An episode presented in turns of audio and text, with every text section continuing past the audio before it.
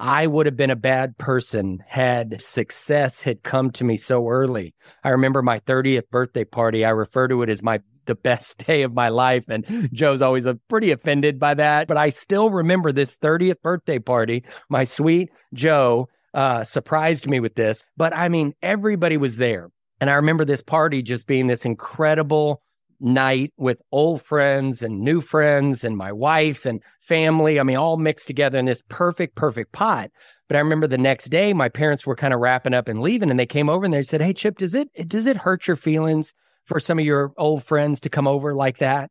And I was, I was almost like taken aback. I was like, why would that hurt my feelings, mom? That was like the best day of my life. What? And she was like, well, I mean, you had to have noticed that two or three of those kids that you thought you were going to be at least on par with, if not like their bosses, they all drove up in cars that are as valuable as the house you live in. Like, surely that dawned on you. And I swear to God, it hadn't. I thought I was doing all these things. I had 10 or 15 rental properties. We were flipping a few of these. I was doing this small business and this small business. Mom kind of runs that thought past me. And it was almost like it dawned on me in this pretty sad way like, man, I thought I would have been further in my career by now. And I just want to encourage those uh, of you that are listening that it's just like this stuff doesn't typically happen overnight.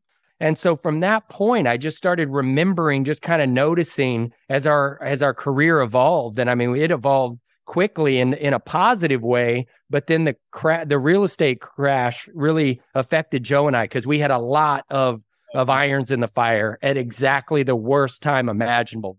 And that 08, 09, 2010 kind of crash occurred in our literal backyard. And I mean, it almost bankrupt Jo and I. And I always joke, it's like, I think if we, we didn't have enough stuff to actually declare bankruptcy, everybody was just like, bro, you're not going to make it. You, you know, this isn't going to work. A and B are not equaling C.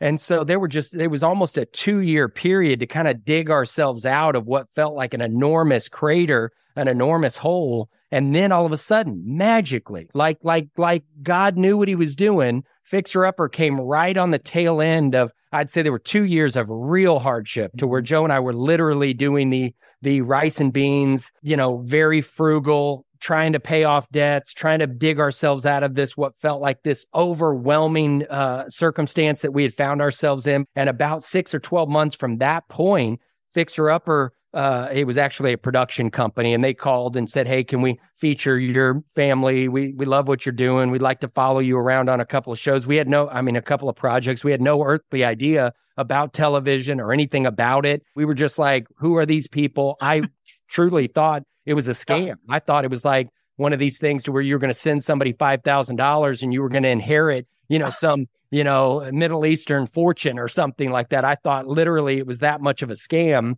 But all that to say was like we got to that place and we said yes to that little opportunity. And they came down, they were real people. We connected with them in a lot of really cool ways. And we started building what eventually became Fixer Upper. But had that happened in in my world maybe 10 years prior, 15 years prior, I don't think I would have been a great human being because I I really got to learn so clearly humility, and and how how money really works.